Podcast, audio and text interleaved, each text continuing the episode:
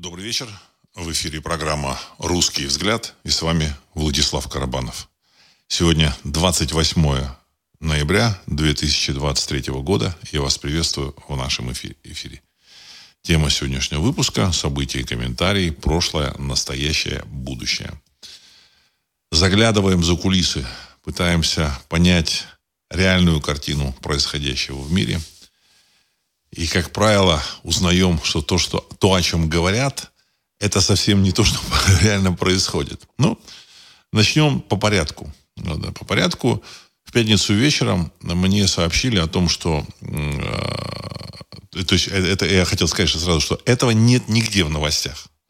Но вот в пятницу вечером мне сообщили о том, что швейцарский банк UBS, в который чуть раньше до этого влился тоже швейцарский банк Credit Suisse, это банк миллиардеров, в котором держат э, свои э, активы примерно половина миллиардеров планеты.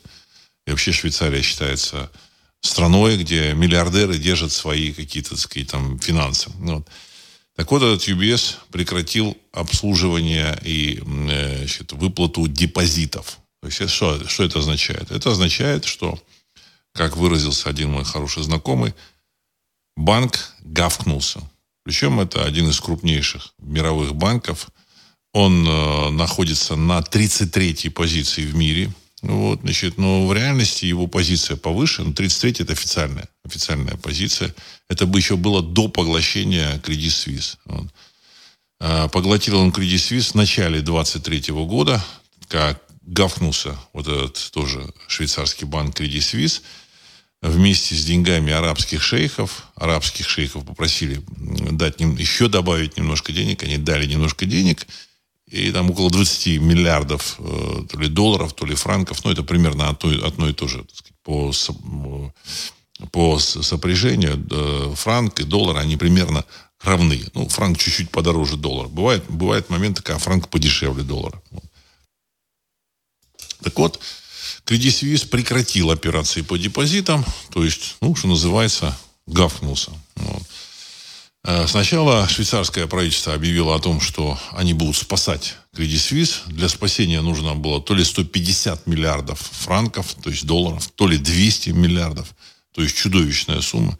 Для Швейцарии ВВП, который составляет около 800 миллиардов э, долларов, ну или франков, а это четверть ВВП. В общем-то, они где-то должны были взять и значит, погасить долги с Credit Suisse. Но, видимо, они э, на что-то надеялись. Выяснилось, что никто ничего там им не даст. Ну, вот, и поэтому они потом отказались, сказали, ну, мы не будем гасить. Ну, вот мы там, там дадим какую-то небольшую сумму. Вот, а банк передадим э, видение другого крупнейшего швейцарского банка, банка UBS. Ну, передали в начале этого года, передали с тем, что якобы вот этот UBS спасет Credit Suisse. Вот, ну, наступил ноябрь месяц, конец ноября, вот, и 24 ноября вечером значит, э, несколько там небольших, небольших, так сказать, там, э, сайта, ресурса сообщили, вот, так сказать, выложили то, что пишет Э, система, когда так, человек обращается, так сказать, вот, э, за э, там, движением, по, по поводу движения своего депозита, ему говорят, что, ну, вы знаете, в общем, мы не можем произвести никаких операций с вашими депозитами. То есть это означает, что банк накрылся мед, медным тазом. Ну, варианты спасения есть, вот, значит, ну, теоретически, так же, как у Credit Suisse были. Единственное, об этом никто вам не расскажет. Это означает, что э, сыпется потихонечку вот этот, сказать, финансовый, э, финансовая пирамида, финансовый рынок. Э, нигде об этом не скажут. Никакие э, финансовые аналитики, комментарии, комментаторы не будут об этом рассказывать, потому что это, это самая важная э, часть э, западного вот этого вот нынешнего э, финансового мира – вообще и финансового, и финансового, и политического, и экономического, и, там, и культурного, и, и во всех ипостасях. А, может быть, американцы спасут, так же, как они спасли там э, три банка в начале этого года, в середине этого года, 2023 Но у меня есть в этом большие сомнения. Скорее всего, они уже там начали спасать эти банки.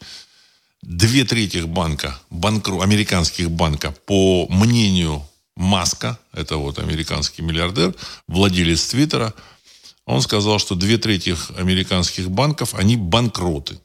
То есть их э, деньги, которые люди туда вложили, и реально то, что у них там есть, они, в общем, несопоставимы. То есть у них там сальдо значительно больше, чем Бульдом. Вот. А, американское государство в теории может спасти эти банки, запустив эмиссию. Они и так эту эмиссию, в общем-то, так сказать, там стимулируют. Но, в общем-то, если они запустят эту эмиссию, банки они спасут, но рухнет доллар, евро и британский фунт, иена, ну, в общем, все валюты, которые, значит, завязаны на доллары, на долларе, включая э, российский рубль. Иллюзий по поводу российского рубля тоже испытывать не нужно. То есть цены поползут на все вверх просто со страшной силой, товары будут стоить дороже. Ну, это, в общем-то, сказать, путь, через который проходили практически все э, вот эти мыльные пузыри денежные, начиная там с 12 века в Китае. Вот или, там, или 11 века, там, в общем-то, есть, есть разночтения. Ну, а на самом деле мыльные пузыри такие, они еще в античном мире были. Когда там начинали выпускать золотые монеты меньше весом, э, легче, там, со смесью, так сказать, с, значит, сначала подмешивали серебра побольше, потом там еще чего-то там добавляли. Вот, в конечном счете, значит, валюта, валюта теряла Э, содержание золота. Народ это быстро понимал, и, в общем-то, сказать, все это заканчивалось э, крахом мыльного пузыря. Таким образом, а, обвалились финансовые вот эти, так сказать, микроимперии, э, восточные, греческие, вот, значит, ну и Римская империя знаменитая, она тоже, в общем-то, обвалилась в результате такого же экономического кризиса. Ну и Великая Французская революция, она тоже случилась в результате экономического кризиса. Все там значит, какие-то ученые начинают рассказывать о, о том, что э, верхи не могут управлять по-старому, низы не хотят жить по-старому, низы, низы хотят просто за свой труд получать деньги. А верхи, они, в общем-то, не хотят платить эти деньги, вот и все. Ничего там сложного нет. Верхи, верхи приятно себя чувствуют, но, в общем-то, так сказать, не хотят делиться. Ну, все это заканчивается революцией очередной. Европа прошла через эти революции там, в, в 19 веке, в достаточное количество было революций, начиная, начиная с Великой Французской революции, и пошло-поехало до конца 19 века, там, включая там, Венгерскую революцию, там, э, в, еще там в Италии там революции всякие. Вот, значит, в Турции там обвал, там, это сказать, э, э, значит, финансовой системы Турции. Вот то же самое сейчас происходит с э, великой э, финансовой системой, которая утвердилась на Западе после 1945 года, еще более утвердилась через, после 1972 года, когда американцы отменили содержание, доллара, содержание золота в долларе. И особенно она укрепилась после 1991 года, когда рухнул Советский Союз. Все было замечательно Пока эта система не заполнила своими долларами все, все шло хорошо. Но долларов стало больше, верхи, в общем, так сказать, аппетит приходит во время еды. Американские, не только американские верхи, верхи они научились хорошо тратить деньги. Причем бизнес замечательный, печатаешь и, так сказать, покупаешь все, что тебе нужно. Все, супер. Но эта история заканчивается.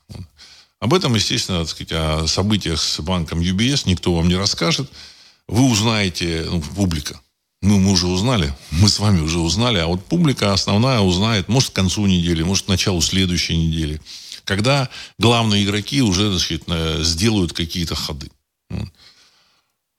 А, ну, следующий замечательный, интересный момент – это сегодняшнее заседание э, Русского народного собора. Я вообще первый раз услышал о том, что Русский народный собор заседает во главе с президентом России, там какие-то, значит, показали кадры, какие-то попы сидят, какие-то, так сказать, люди, вот, дай бог им всем здоровья, вот, значит, э, ну, насколько я понял, русских людей туда, так сказать, так вот, действительно, народ туда, в общем-то, не, не позвали.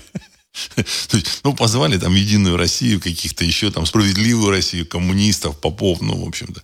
Воюющих людей, так сказать, это честь им и хвала, так сказать, те, кто сражается, этих позвали, так сказать, вот это, это хорошо.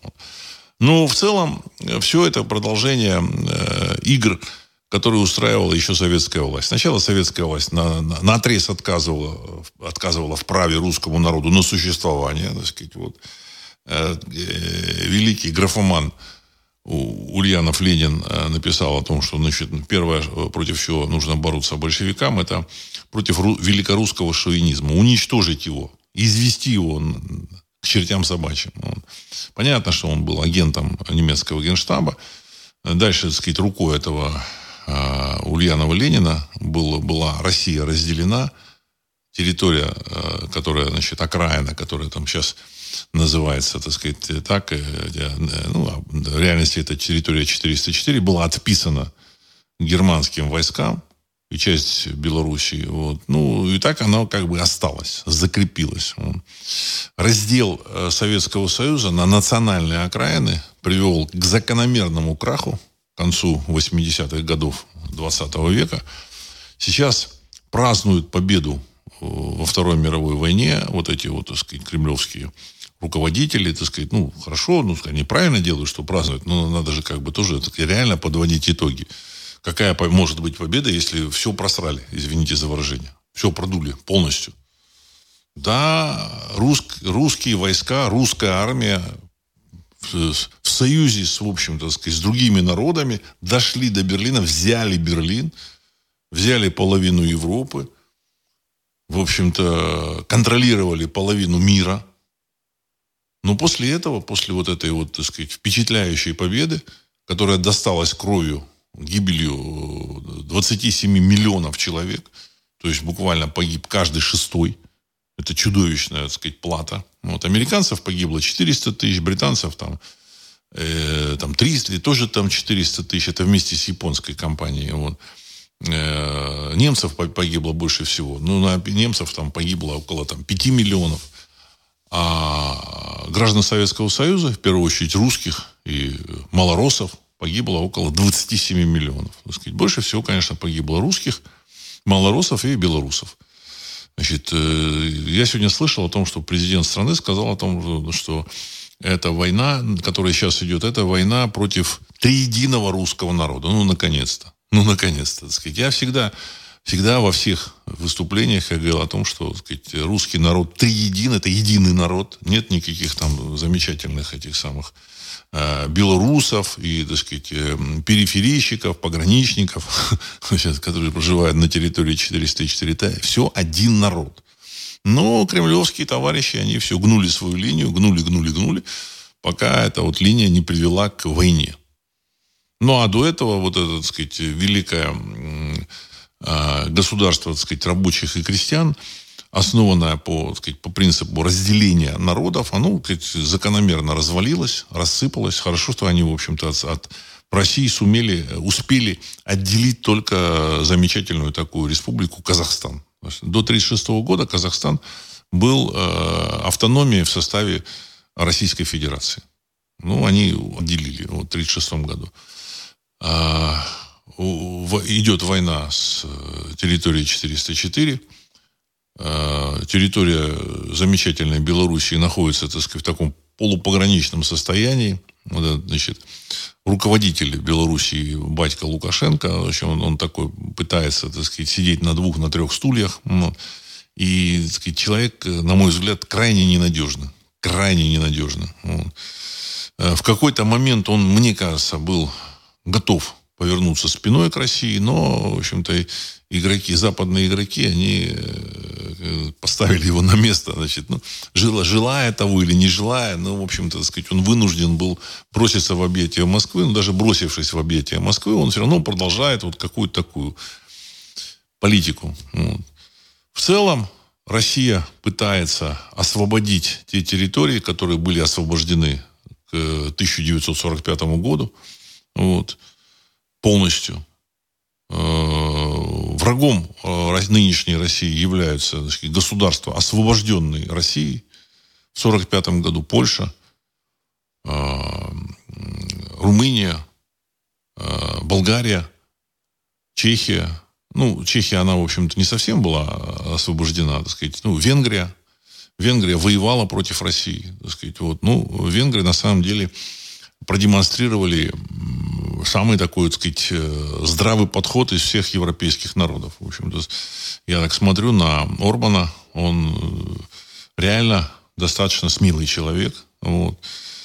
А вот остальные страны, они, ну, сейчас вот, сейчас, допустим, Словакия, она отошла, так сказать, из, от, из, из, гру, из группы врагов России, вот, значит, и ведет, пытается вести свою политику, но остальные страны, в общем, продолжают, там, и даже, даже та же Молдавия, которая входила в состав Советского Союза, они продолжают борьбу с Россией, подпитывают, так сказать, периферию, территорию 404 и продолжают эту борьбу, при том, что это все было освобождено русским солдатам в первую очередь э, в 1945 году. И, в общем-то, опять вопрос идет об освобождении, при том, что ребята, которые там находятся в Кремле, э, толком ничего не хотят менять. Это меня уж страшно удивляет. Ну, в общем, я смотрю со стороны, так сказать, мы никак с вами повлиять на, на, этих, на этих товарищей не можем, мы просто можем наблюдать и немножко, так сказать, э, удивляться их действиям. То есть они хотят поднять экономику России,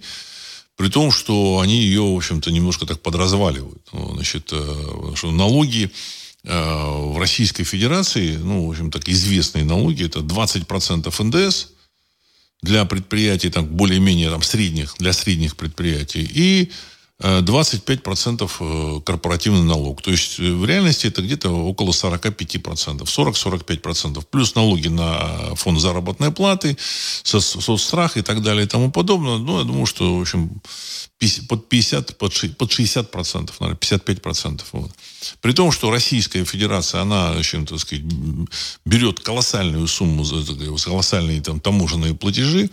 Машина, вот мне присылали, китайская машина в Китае стоит 680 тысяч рублей, ну, на э, российские деньги, 680 тысяч рублей.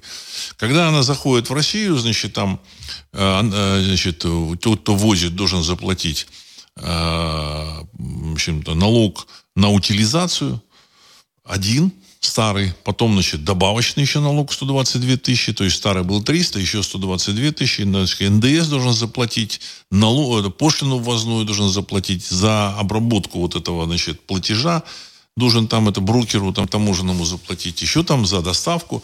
В целом машина, которая стоила 680 тысяч в Китае, и продавалась со свистом, в общем, ну как, хорошо продавалась, так сказать, с доходом для производителя, она в России а, оказывается по цене миллион семьсот двадцать тысяч или миллион семьсот пятьдесят тысяч. Вот. Э, в то же время э, экономики, в общем, авто, авто, автомобилестроения в России нет и не видно. И никакой москвич, никакое автомобилестроение он, так сказать, не заменит, потому что москвич это то, та, та же самая китайская машина, которая просто собирается по принципу крупноузловой сборки в Москве, насколько я знаю. Значит, то есть налоги в России это около 60%, при том, что в Соединенных Штатах, э, в Соединенных Штатах Америки Значит, НДС нет, там есть налог с продаж, когда ты населению продаешь. Если ты продаешь там фирме, там, в общем, не во, не во всех штатах, там где-то 5 есть, где-то 6, но не во всех. Налог с продаж есть такой. Ну, вот, если там ты фирме продаешь, кажется, ты не платишь этот налог с продаж. Я точно не знаю.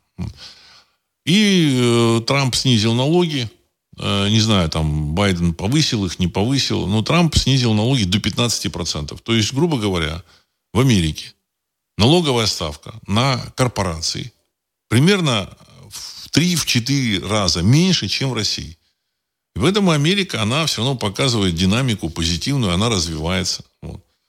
А Россия, ну как она может развиваться? Ну, я, честно говоря, не совсем понимаю, как она может развиваться при таких налогах. Вот. Понятно, что эти налоги кормят, кормят огромное, огромное количество, так сказать, бюрократов. Ну, вот. А, значит, в, в этом самом, э, ну, ну, ну, там, сообщают о том, что вот э, что-то, что-то они там какие-то кредиты дадут. Причем кредиты там в России сейчас 25%, 23-25%. То есть все, это, это ни в какие ворота не лезет. Значит, ставка кредита, э, рефинансирования в Центробанка, Центробанка России 15%. Вот. Значит, будет еще, что там, говорят, что 16-17. То есть с 15 оно будет до 16, до 17 поднята ставка рефинансирования. То есть в этой ситуации никакое развитие, оно в принципе невозможно. При том, что государство берет возные пошлины на машины, на э, там все, все, все там товары народного потребления, которые люди покупают. Огромное количество товаров. Это китайские товары, зарубежные товары, там кофе, чай, все, все. Э, это все из-за рубежа везут. Вот. Э, российская экономика, российские там корпорации платят какие-то деньги за там добыва, добы, добычу нефти, вывоз там леса, еще чего-то, еще чего-то, еще чего-то. То есть государство собирает огромную, огромные суммы. Плюс еще внебюджетные фонды. фонды. То есть, когда там человек покупает бензин, э, он сейчас бензин в России примерно 60 рублей за литр. Значит, ну, это, так сказать, 60 рублей, это, там, я не знаю, около там, 70 центов. Вот. Около 70, около 70 центов. Из этих 70 центов в реальности сам, сам бензин вот, э, стоит около 20. 50 уходит государству. То есть, э, и, и, и все так же. Там акцизы на сигареты, акцизы на алкоголь, там еще какие-то платежи, там, значит, за дороги, там, э, налоги, еще гигантское количество налогов. Все это уходит в группе чиновников, которые нам сообщают о том, что вот, вот, вот смотрите, вот мы открыли тут, я сегодня смотрел, э, мы открыли тут, значит, э, центр медицинского обслуживания населения. И вот они открывают, открывают, значит, население сокращается. То есть реально в России население сокращается. Это уже известный факт, ни, ни, ни, ни для кого это не секрет. А в то же время они открывают эти центры медицинского обслуживания. То есть я так полагаю, что на открытие этого центра затрачивается, там, не знаю, там, миллион рублей или там 2 миллиона или 5 миллионов, а, значит, э, списывается 25. Ну, все очень хорошо. Все замечательно. Вот. Э, военным э, оружие ну, поставляет Министерство обороны, но тем не менее, значит, э, эти беспилотники поставляют значит, население. Оно собирает каким-то образом, в общем, финансирует каких-то гаражных мастеров, покупает в Китай и так далее и тому подобное, там буханки покупает и поставляет население. То есть, как ведется война, я не очень понимаю. При том, что об этом, ну, говорят, ну, так, вскользь скользь. Но известно, вот я, так сказать, слушаю там всяких военкоров, и они говорят, что, вы знаете, так сказать, большая часть а, беспилотников, которые поступают в войска, это беспилотники, собранные на деньги населения. Понимаете? Что в реальности происходит, мне вообще сложно судить. Мы, я должен сказать, констатировать факт. Ну и вот э, сегодня собрался вот этот э, русский, так сказать, народный съезд или или там съезд там, русского народа, что-то такое, так сказать, вот тоже какие-то вот непонятные люди. А почему? А почему попы вот эти вот, так сказать, православные, так сказать, вот представляют русский народ? А что, русский народ, э, из, из которых вот из русского, из русского населения в церковь входит примерно 2,7% из числа тех, как кто себя назвал, верующими православными, ходит реально в церковь 2,7%. Все. То есть вот из этих там двух миллионов человек – Значит, вот эти попы представляют русский народ. А остальные, э, кого? Кто, кто их представляет? В реальности в России очень много язычников, потому что, так сказать, вот возвращение к своим истокам это, это э, мировой тренд. Это не то, что только в России, это мировой тренд. Вот, возвращение к своим истокам. Значит, с большим уважением отношусь тем, ко всем религиям. Вот, значит, Хочет человек, так сказать, верить там, в Ишуа Нуцри, это его, в общем-то, личное дело, там, так сказать, верить в Константинопольского патриарха, там, в Ватиканского Папу Римского, это его, его дело. Но, тем не менее, сейчас эпоха э, свободы совести. И вот, так сказать, в этой эпохе свободы совести я вот там не увидел никаких представителей, так сказать, русского язычества. Хотя огромное количество сайтов. Люди пытаются исследовать свои корни, свои истоки. Ну вот. И это, это непростая э, значит, там, блажь. Это попытка найти путь к своему духовному вот этому, так сказать, вот, э, источнику. Потому что когда человек объединяется с этим источником, получает вот эту, так сказать, связь, восстанавливает, у него, в общем-то, получается его дела реализуются. Когда он не восстанавливает эту связь, как вот во время Римской империи выстроили они это христианство, вот, значит, и, и все ушло в сторону. Огромное количество, так сказать, христианских народов, они, которые были в IV веке нашей эры, когда, значит, их, их э, в составе, в рамках Римской империи окрестили, эти народы исчезли. Их нет. Большие, огромные народы, там, типа вот армяне. Армяне, армянская империя, она занимала, так сказать, огромную территорию, всю вот эту, вот, так сказать, Месопотамию, ну, или не все, там часть Месопотамии, начиная от нынешней Армении, это самый-самый север, вот этот кусочек был север армянской этой империи, и включая, так сказать, север, там, на, на какой-то период север э, Изра, Иудеи. А одно время даже в состав армянского государства, так сказать, входило, входил Иерусалим. Мы даже до сих пор в Иерусалиме есть два армянских квартала. Вот такая огромная империя была. В реальности э, армяне после того, как приняли христианство, так сказать, потихонечку как-то ужимались, ужимались, ужимались из этой огромной страны. Они к концу 18 э, века, они утратили все свои территории. И Россия, когда освобождала э, ну, ту территорию, которая сейчас является нынешней Арменией, там на самом деле армян было всего 20%. Это было, так сказать, Ереванское ханство, в котором 80% были тюрки. Население тюрки. Вот, ну, а Российской империи нужно было заселить армянами, населить, поэтому был брошен клич, был указ царя о том, что значит, при, призываются все армяне э, приезжать туда, им дадут землю, им дадут там освобождение на 10 лет от налогов. И таким образом э, армяне поехали. Но все равно до конца 19 века армяне составляли в конце 19 века только половину населения нынешней территории Армении. Ну, потом там, как бы, сказать, соотношение менялось, менялось, менялось. То есть Армения как государство в рамках э, христианства, оно, в общем-то, вот, сказать, утратило свою, свою, свой суверенитет, самостоятельность и, в общем-то, практически, так сказать, исчезло. Вот. Э, Грузия тоже было достаточно такое сильное государство. У грузин даже было, там, было подворье в Иерусалиме, то есть это мощное такое христианское было государство. А, к концу XVI века от Грузии практически ничего не осталось. В 17 веке, так сказать, в 18 веке а, в Грузии было пять а, этих царств и княжеств. Ну, в целом, там э, два княжества и три царства.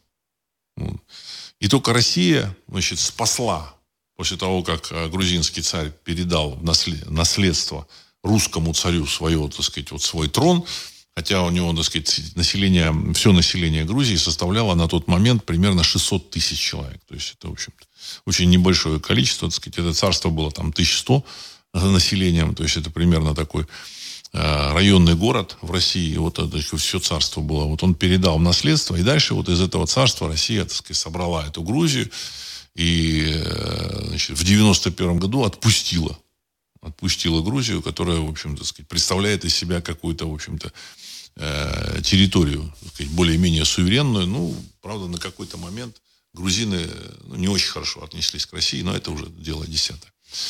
А, но это те, те народы, которые остались. А еще масса народов, которые исчезли.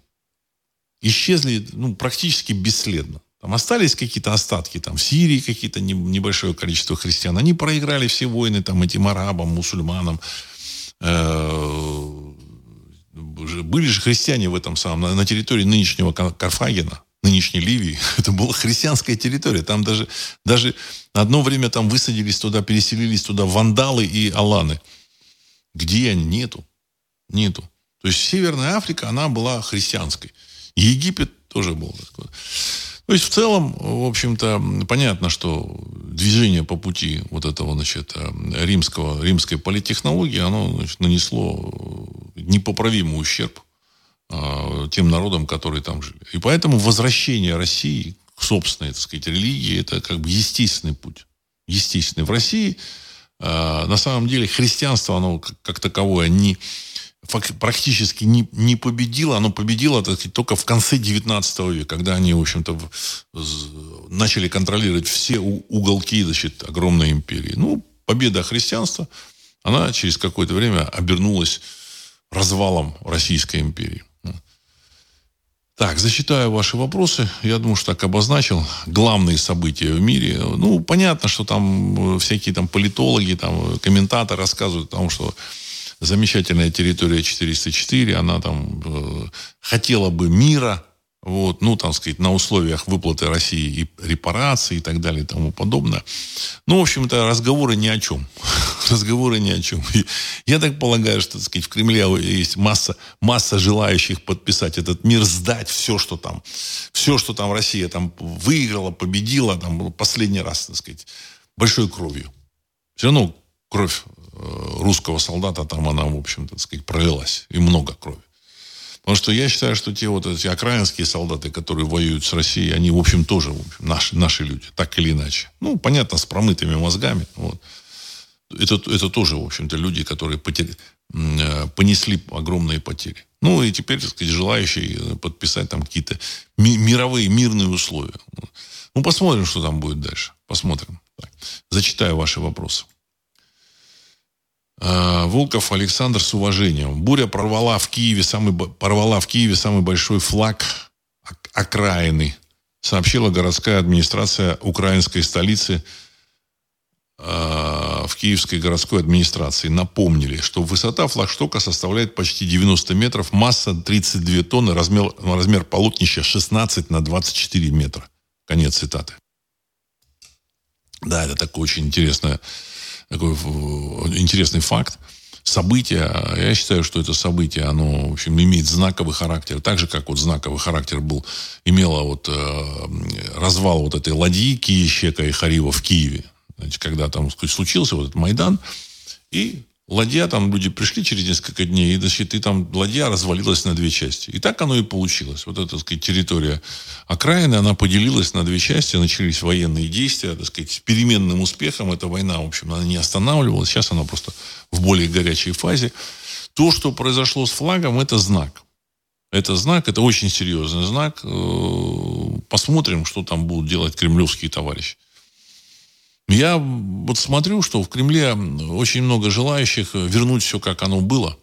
Им хочется, так сказать, ездить на Запад этим чиновникам. Они хотят на трех стульях сидеть. Они хотят быть и чиновниками российского государства. И в то же время ездить на Запад, чтобы их семьи ездили, там, затаривались. То есть это люди не патриоты своей страны.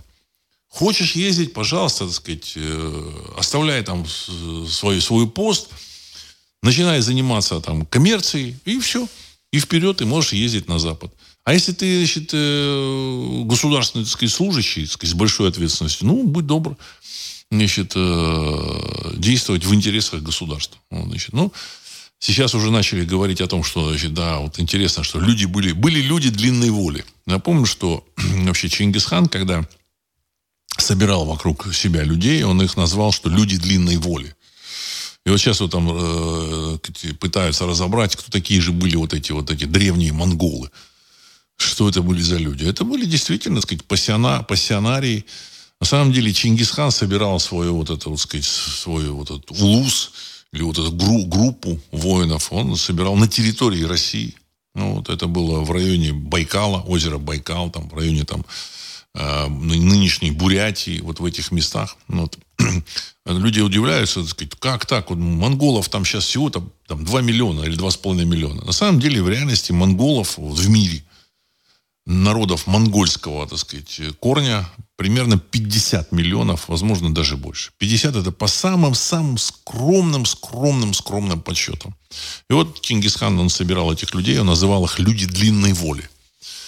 И вот эти люди длинной воли, они захватили весь э, обозримый мир – не было такого места, куда, куда бы они до, дошли бы и не захватили это место. Они захватили фактически Европу, они дошли, так сказать, в Европу.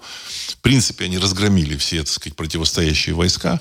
Но в Монголии э, умер очередной, так сказать, этот э, наследник э, после Чингисхана, там был у него наследник, я не помню сейчас как его. Он умер, и нужно было этим э, принцам решать, кто будет следующим владыка монгольского, вот это великая, великая монгольская орды, там, которая там, включала в себя Китай, Корею, и северную, и южную, в общем-то, и, и они дошли до Египта. Но Египет они, так сказать, не удалось им взять. Так сказать, Сирия была под ними, значит, э, Малая Азия была под ними, Европа была под ними, так сказать. Ну, значит, они дошли до Италии.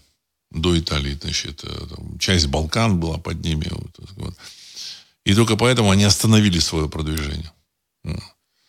Вот, люди длинной воли. Но те ребята, которые там в России, так сказать, в управленческой, в управленческих, так сказать, их пирамидах, ну, там большинство, конечно, людей короткой воли. Ну, мне так кажется. Там есть, конечно, люди и длинной воли.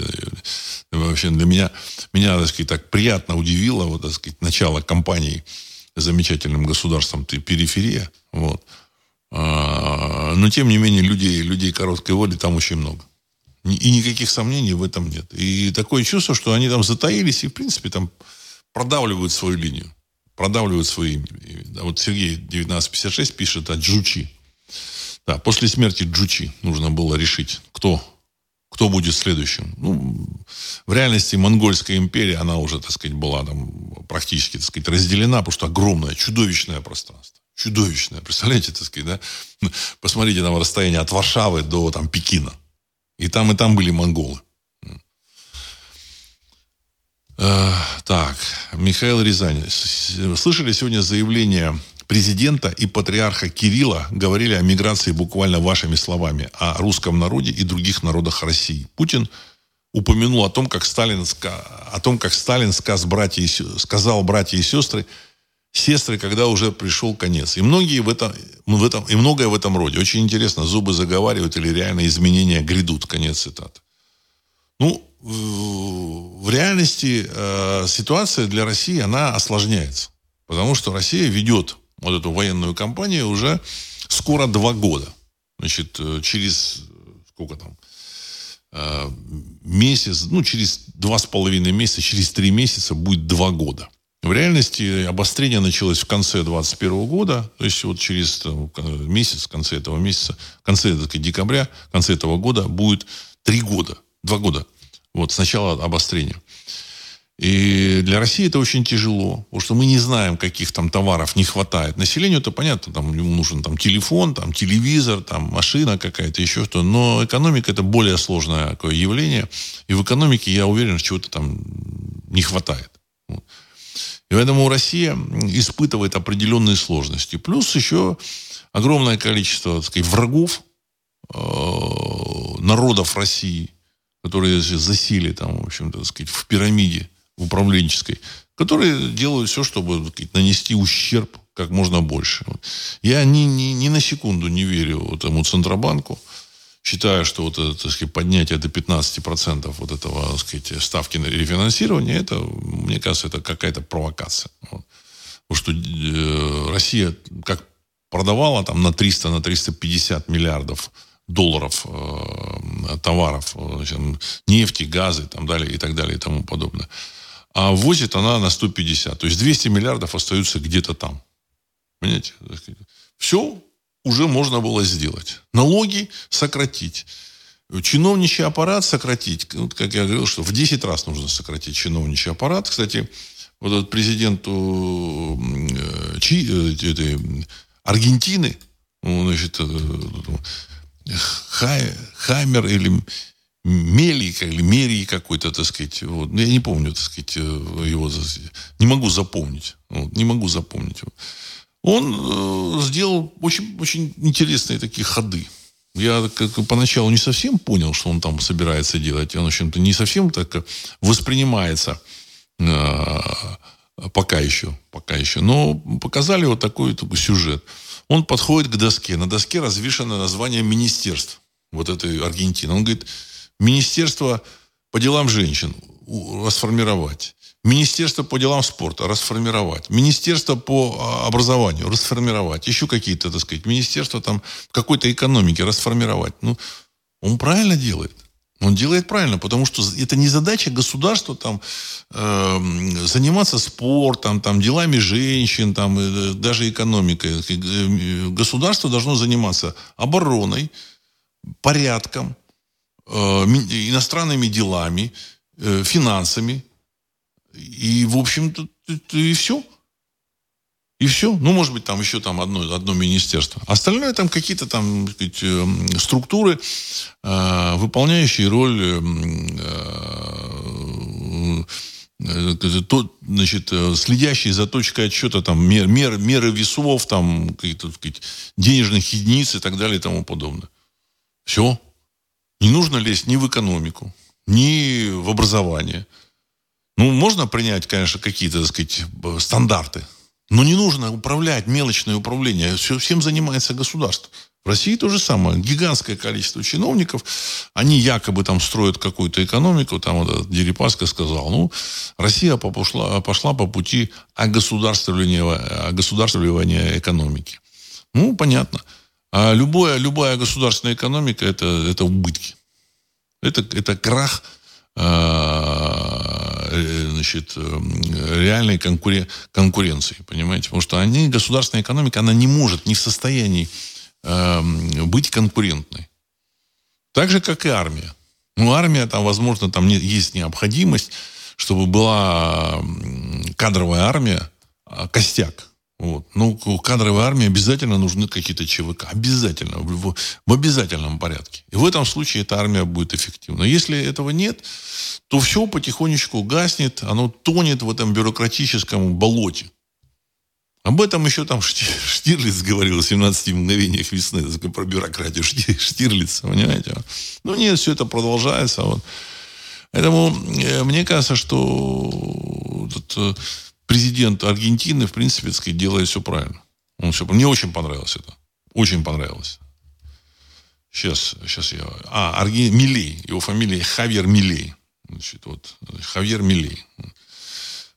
В общем, он поехал сейчас в Соединенные Штаты Америки. Но вот перед этим он сказал, что так сказать, раз, разгонят все эти министерства. Значит, ну, можно только приветствовать этого человека, потому что, в принципе, это все предстоит э, современному миру. Как только рухнет финансовая система глобальная, которая, в принципе, кормит вот этих, вот, так сказать, чиновников, бюрократию, сразу за этим э, возможности контролировать движение финансов у чиновников, оно, э, это, эта возможность исчезнет, и все – экономика это будет такой, как в 19 веке или там в 18. Она естественной будет, понимаете? Сказать, она будет двигаться семимильными шагами. Кстати, в 19 веке э, со второй половины, в общем-то, экономика двигалась семимильными шагами. А потихонечку в 20 веке она, так сказать, начала притормаживать, притормаживать. И сейчас Европа, Америка, они актив, активно притормозили. Япония. Кто-то думает, что Япония там очень такая развитая страна. У Японии ВВП на душу населения сейчас меньше, чем у, там, у Южной Кореи. Понимаете? Вот так. Вот так. Казалось бы, да, сказать, вот Япония, там такая хорошая страна, все с таким, с таким развитием. Но, тем не менее, у Японии э, э, значит, эм, на душу населения по номиналу ВВП там 40 тысяч долларов. Вот. Ну, как бы по ППС, по паритету покупательной способности 50 тысяч долларов. Вот. У России 36 тысяч долларов. То есть, ну, в общем-то, такой хороший паритет. Хороший паритет. Может быть, у России там значительно больше, раза в два, в три больше. Потому что Россия самая богатая в мире страна на природные ископаемые. Не мешайте людям добывать зарабатывать деньги, добывать природные ресурсы, перерабатывать их, вот, и все будет нормально. Ну, это все продолжается. А как только рухнет финансовая вот эта система, основанная на контроле за банковскими вот этими операциями, на чем она основана? Все операции проходят через банки исключительно через банки.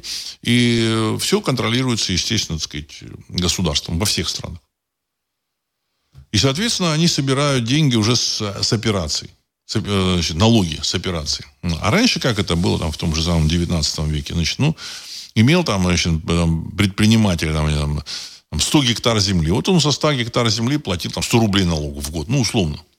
Вот, а он имел там, я не знаю, стадо коров, там, 100 коров. Ну, с каждой коровы он платил там 10 копеек условно. Вот. И там дом там с дыма, он там тоже как бы с печи там платил какой-то налог. То же самое с посадочного места там в ресторане или там в трактире. Значит, с продажи там, там бутылки водки, там, с продажи там, каких там табака, там фунта табака, все. Государство на этом жило. Российское государство, оно практически, оно не то, что оно вообще не собирало никаких налогов. Вот эти налоги были, то, что они собирали, и все. В Америке, кстати, то же самое. Налоги были на возные пошлины, вывозные какие-то пошлины, там, в общем-то, за использование там, природных ресурсов, вот то, что реально государство давало. И, в принципе, это государство вот в Америке, оно было очень такое недорогое. То есть до начала Второй мировой войны американское государство было очень и очень дешевым. А, Все, весь прибавочный продукт создавался частными компаниями. И это было самое эффективное государство в мире. То есть нужно признать, что Америка до 90-х годов была самым эффективным государственным механизмом в мире. Экономическим механизмом в мире. После 90-го года, когда сказать, э, научились они, они уже до этого научились там печатать деньги, но после 90-го года у них, так сказать, это очень хорошо пошло никаких, никакой конкуренции, никакого Советского Союза, поэтому, в общем-то, они начали так активно, так сказать, печатать деньги, вот, ну, и дальше зашли в тупик. Вот. Все понятно. После того, как финансовый рынок э, закончит свое существование, э, люди будут пользоваться, так сказать, различными токенами, там, э, которые будут привязаны к реальным активам. И в этом случае, так сказать, покупательная способность вырастет, производственная деятельность вырастет, а государство оно не сможет сказать, э, об, ну, собирать столько денег, сколько они сейчас собирают. А сообщили о том, что российское государство с, соберет э, в 2023 году, то есть ну, собрало де-факто, около 46 триллионов рублей. 46 триллионов. Чудовищная сумма, понимаете? Почти 500 миллиардов долларов. Понимаете, так сказать, вот при том, что по номиналу Россия э, значит, э, производит продукции на 1 триллион 800 миллиардов долларов. Вот, значит, это только вот в бюджетные фонды она соберет 500 миллиардов. А еще не бюджетные фонды, есть еще какие-то фонды, еще какие-то. Значит, и э, будут они содержать вот эту, так сказать, бюрократию бесчисленную, которые сидят на этих потоках, отщипывают эти деньги, переводят, естественно, за рубеж. Ну, это такой путь уже давно пройдены, они, они еще опять по этому пути идут. А, Алексей Страшков. Здравствуйте, Владислав Александрович. Как вы думаете, могут ли обычные люди в наше время стать людьми длинной воли? Конец цитаты. Ну, для этого, да, да, да. Ну, для этого должны быть какие-то условия. Какие-то условия. Я лично считаю, что когда рухнет вот этот финансовый мир э, глобальный, э, я думаю, что очень много в этом мире поменяется. То есть фактически государства заново будут переучреждать. Понимаете, сказать, ну, в реальности и в России, и в Европе, и в Америке очень много порядочных людей. Единственное, сказать, эм, власть это был такой мощный приз, что в эту власть э, понеслись э, не совсем, не совсем сказать, позитивные люди, вот, особенно на Западе. Ну, в России, в общем, тоже там есть разные люди. А справедливость это одно из важнейших, одна из важнейших категорий власти. Одна из важнейших категорий власти. И э, в мире, в общем-то, будет, будет заново, заново переучреждение государств. Главное, чтобы были территории. Территории, моно, э, признание народа каких-то, сказать, принадлежности, принадлежности народа какому-то, вот, сказать, социуму единому, так сказать, вот, какому-то там, русскому миру, или там, вот, сказать, немецкому миру, я не знаю, там, э, итальянскому миру. Вот. В России приличных людей очень много. Очень много. Это страна, в которой, в которой есть значительное количество приличных людей. В Америке, кстати, таких людей тоже много. Другой вопрос, что там, в общем-то, прорвались туда на самый верх, в общем-то, не самые лучшие люди, которые, так сказать, они в первую очередь ограбили-то не, не Россию, войну-то они не с Россией ведут. Они вроде ведут войну с Россией, в реальности они ведут войну со своим собственным народом. Потому что они ограбили, конечно, так сказать, свой собственный народ, который там работал, пахал, реально американские, я рассказывал, американские, так сказать, рабочие, там, в общем-то, производственники, там, в неделю работали 72 часа. Я там даже удивился, сказать, как это, как это в неделю можно работать 72 часа. То есть, получается, они работали 12 часов в день, 6 дней в неделю. Это вот там какие-то там, то ли электрики, то ли метростроевцы, метростроевцы в, в, в Нью-Йорке. Ну, какие-то вот такие. В реальности там люди работают очень серьезно. Эти люди откладывали часть своих денег на свои счета, на свои вот эти вот пенсионные счета. В надежде на то, что когда наступит пенсия, они эти деньги будут тратить. Потому что там пенсионные фонды вкладывают их деньги там куда-то. А пенсионные деньги, они растринкали их уже все. Они все, так сказать, вложили в банки, а банки дали государству. Эти деньги уже потрачены, их нет. Американское государство э, в лице вот этих вот, там, тех, кто управлял, они все уже потратили. Они там, я рассказывал, они выделяли там деньги на спасение там каких-то карпов в Таиланде, там в, в горах какой-то карп таиландский, вот надо его спасти. Вот 20 миллионов долларов на спасение карпа. Я думаю, что это те спасатели карпа никогда этого карпа в глаза не видели, там эти деньги просто, так сказать, э, пилили. В ту же самую там территорию 404 якобы вложили 150 или 200 миллиардов долларов. В реальности они там отправили часть хлама туда военного. Ну, ну хлам, конечно, ездил, там стрелял. Но это война 60-х годов. России навязали военную кампанию 60-х годов, 60-х, 70-х годов. Все это, так сказать, хлам, вот эти Брэдли, там, танки, там, ну, танков мало, конечно, было, но эти, эти БМП Брэдли, там, 113-е, там, эти, так сказать, БМП. Вот, это все техника 60-х годов. Это война 60-х годов. То есть современная война так не ведется. Ну, можно там, э, вот Израиль ведет там войну с э, Хамасом. Ну, он может э, вести, так сказать, с Хамасом эту войну. Там это небольшая группировка Хамас, небольшая территория Газы. Он может, так сказать, технологиями 60-х, 70-х годов. Современная война – это, в общем-то, ракет, ракетно-ядерная война, которая будет протекать, если она, не дай бог, она начнется, она будет протекать не больше там нескольких часов. Первый этап. Второй этап через сутки еще там да, несколько часов, и все. Ну, дай бог, чтобы их не было.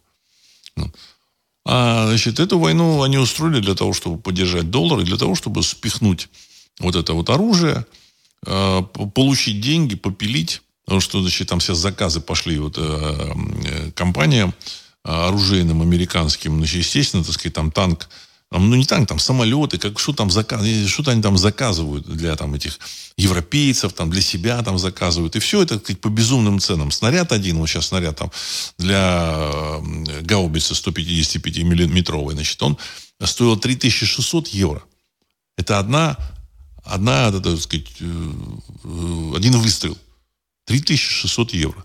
Сейчас он стоит 6, 6 тысяч евро. Подняли цену. 6 тысяч евро. 600 тысяч рублей стоит э, в Европе стоит вот этот снаряд. И в Америке тоже, я так понял, 6 тысяч э, долларов. Чудовищная сумма. То есть, да как минимум там в 6-7 раз дороже, чем эта сказать, болванка стоит. Пусть она даже с этим самым, там, с каким-то зарядом, еще с чем-то. Это, это реально, в реальности это болванка, которая там летит там, правда, на 20 километров. Вот, значит, э, они, конечно, отмывают эти деньги, так сказать, распихивают по карманам, им плевать на эту Америку, на, на эти свои эти пенсионные фонды. Значит, денег этих нет. Я говорил там в прошлых выпусках, у них два пути. Либо начинать печатать эти деньги и раздавать, и тогда, так сказать, доллар э, обвалится, рухнет. Вот э, начнется гиперинфляция, либо ждать, когда свалятся банки. Они вот сейчас колеблются. Они вот сейчас колеблются, поэтому такое молчание. Кстати, вот один из э, э, корреспондентов моих, ну, мы переписываемся, он там написал. Есть такое ощущение, вот сегодня буквально, что э, в мире чего-то ждут. Понимаете? На Западе чего-то ждут. Ожидание чего-то. Понимаете? Он сам, сам он живет на Западе, во Франции. Ожидание чего-то. Мы тоже все ожидаем, мы понимаем, что что-то происходит или что-то должно произойти.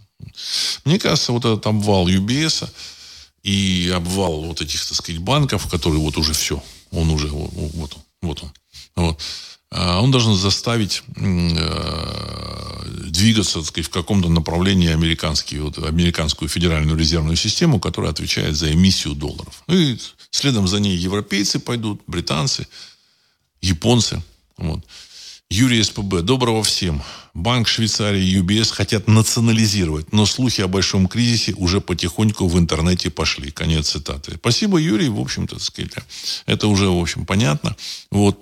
Об этом никто не будет говорить. Почему? Потому что все, вся пресса, все там блогеры более-менее заметные, они все находятся на дотации вот этих как раз банков. Эта пресса может ну, там, быть, э, принадлежать там, какому-то, так сказать, там, какому человеку, но в любом случае, так сказать, финансирование идет через банки, банки, так сказать, там дают деньги, заказывают рекламу, то есть все, вся вот эта медиасфера целиком и полностью контролируется банковской системой. Более того, я в свое время говорил о том, что э, когда началась вот эта эпидемия э, вот этого вируса, вот, значит, Э, есть такая, так сказать, итальянская, значит, обозревательница, она русская по происхождению, я не буду ее там имя называть. Она выпускает, выпускала там через день, она выпускала какие-то свои там стримы. Стримы или видеозаписи она выпускала. Вот, так сказать, она рассказывала ситуацию, что там происходит в этой замечательной Италии, в ее городишке. Она сама там э, гид то есть после того, как э, случилась эпидемия, а, понятно, что клиентов не стало, страну закрыли, все. Вот. Э, реальные сложности. Вот. И вот она говорит, что я вот, э, ну, там в каких-то нескольких там своих стримах она сказала, что я узнавала и вот изучала, кто вообще все это вот организует. И пришла к выводу, вот мне сказали, вот это все, за все платят банки за все платят банки. Значит, когда вот эти госпитали там объявляют человека, так сказать, умершим от чего-то, неважно от чего он умер, они э, за то, что они сообщают, что он умер от волшебного вот этого вируса, сразу банк им какую-то вот небольшую премию там подкидывает. И вот таким образом они создали вот эту волну, волну страха, паники, в чем и была задача. Для того, чтобы дальше, так сказать, людей там толкнуть на э, значит, э, укализацию. Ну, в принципе, процесс пошел, но, я так полагаю, конечно, значительное количество людей, в общем-то, не сумело пережить вот эту, сказать, эту укализацию, там, реальные там сложности было. Но человек оказался крепче. Я, в принципе, так и предполагал. Я говорил тогда, что э, человеческое здоровье это, это очень, очень мощный такой механизм, и придумать искусственно что-то, чтобы его сломать, э, практически нереально. Ну, так оно и получилось. Но, тем не менее, ущерб был нанесен. Ущерб был нанесен. То есть, все это организовывали банковские структуры.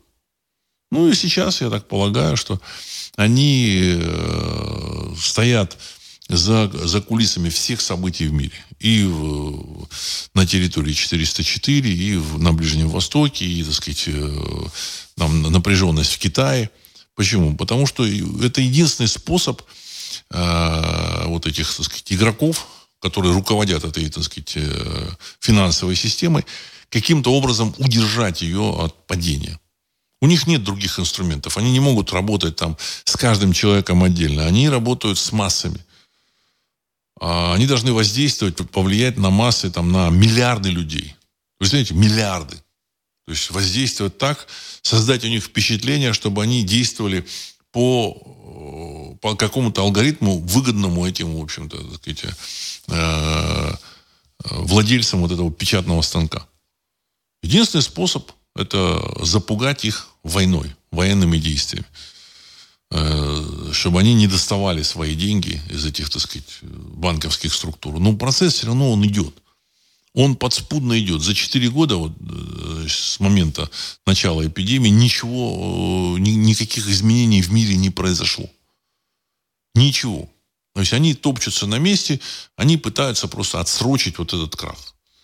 Единственное, конечно, они постарались дискредитировать э, криптосистему, вот эту криптовалюты все. Вот, сказать, им это относительно удалось. В общем-то, они запустили, они вот эти кукловоды, кто владеет печатными станками, станком. Это один станок. И там дальше уже ответвление. Один станок ФРС США, а дальше уже, в общем-то, так сказать, а, ответвление его.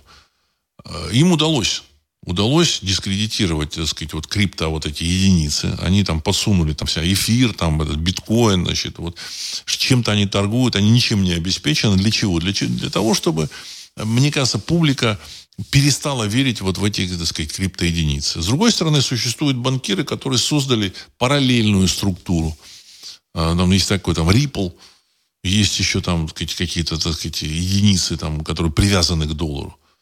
А, в принципе, расчетные, расчетные системы и компьютерные мощности, они есть, и они уже достаточны для того, чтобы обслуживать все человечество.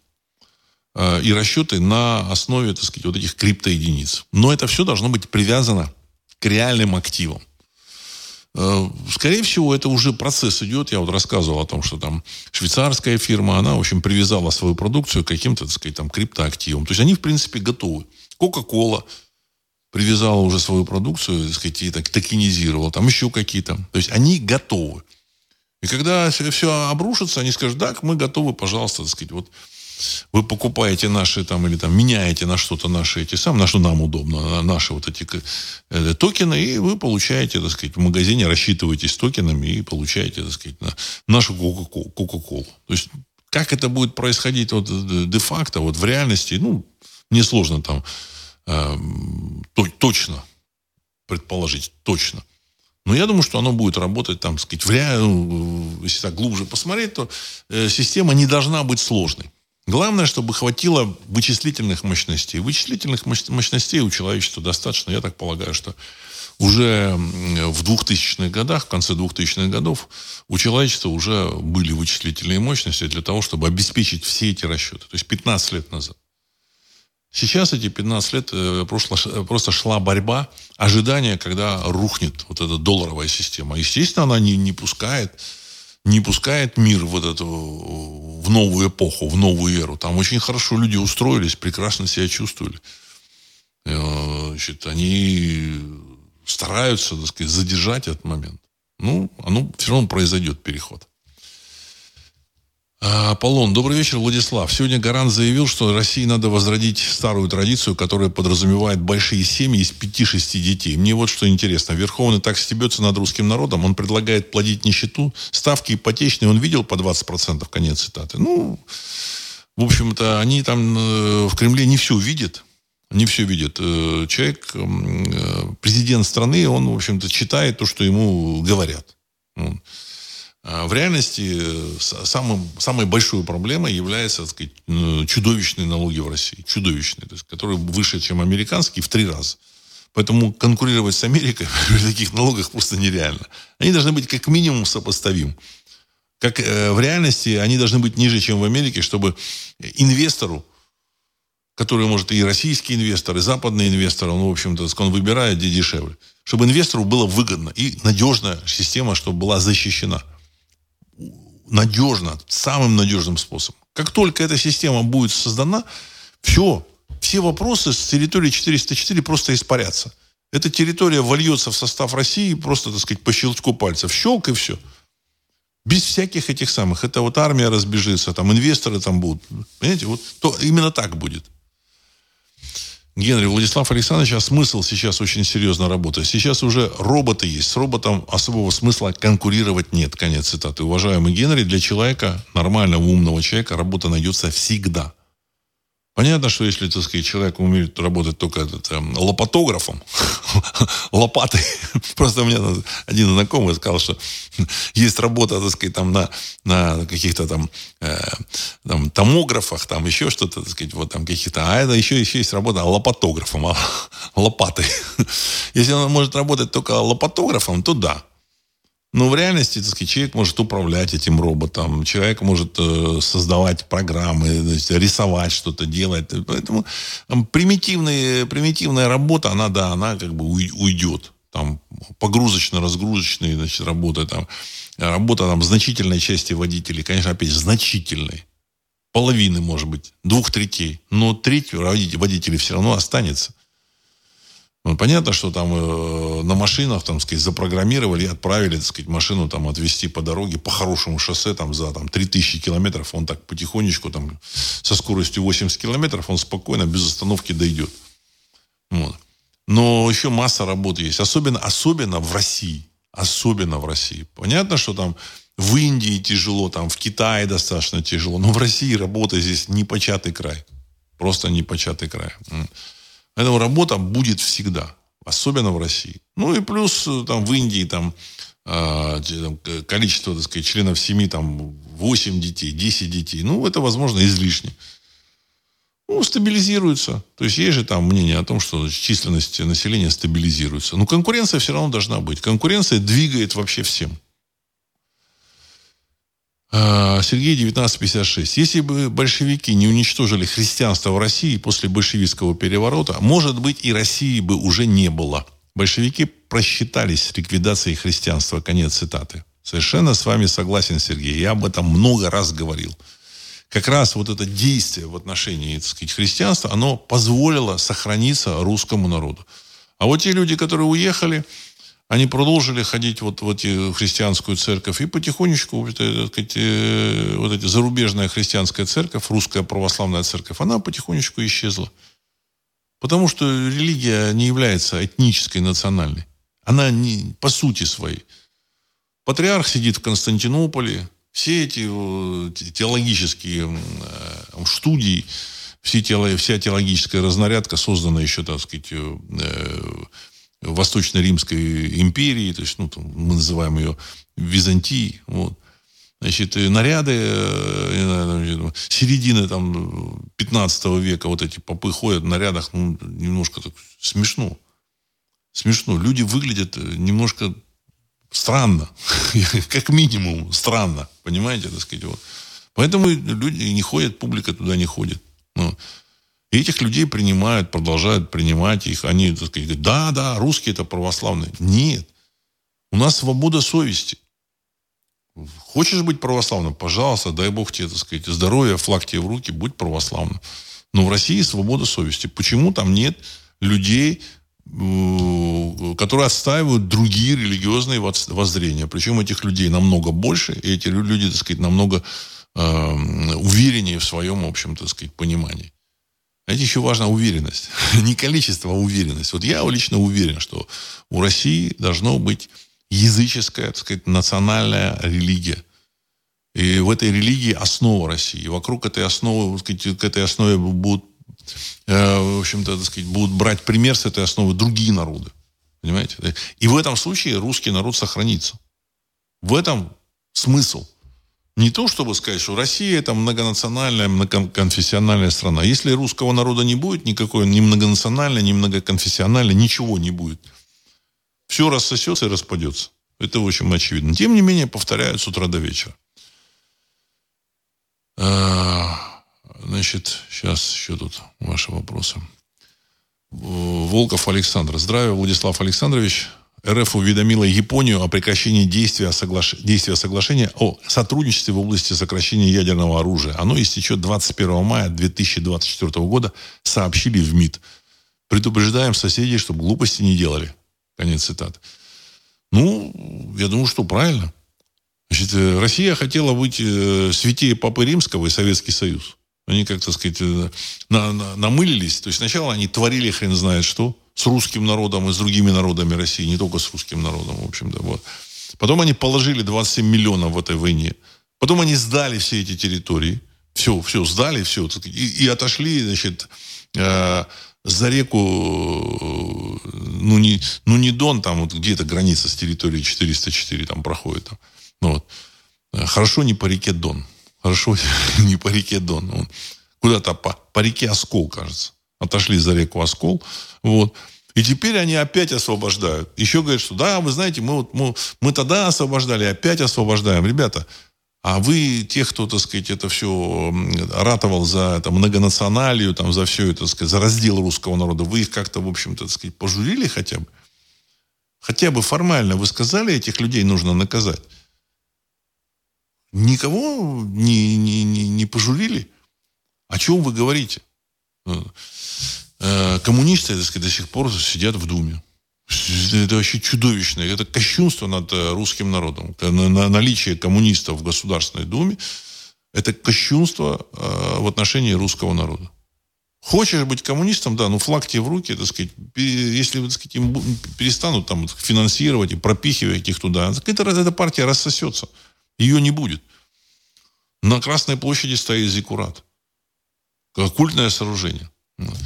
Ну, в целом, э, все это продолжается, поэтому, мне кажется, может быть, я ошибаюсь, но поэтому, мне кажется, вся, так сказать, все эти события немножко замедлились. Но, тем не менее, я почти уверен, что события глобальные будут.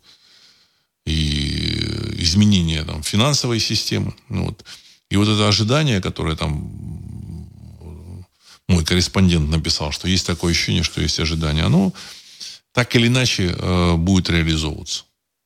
Хочется кому-то или не хочется. И эта реализация будет э, нам в плюс. Ну, мне так кажется. Нам в плюс. И на этом я хочу завершить сегодняшний выпуск. С вами был Владислав Карабанов. Программа «Русский взгляд». Через несколько секунд композиция «Могучий прилив». Всего доброго.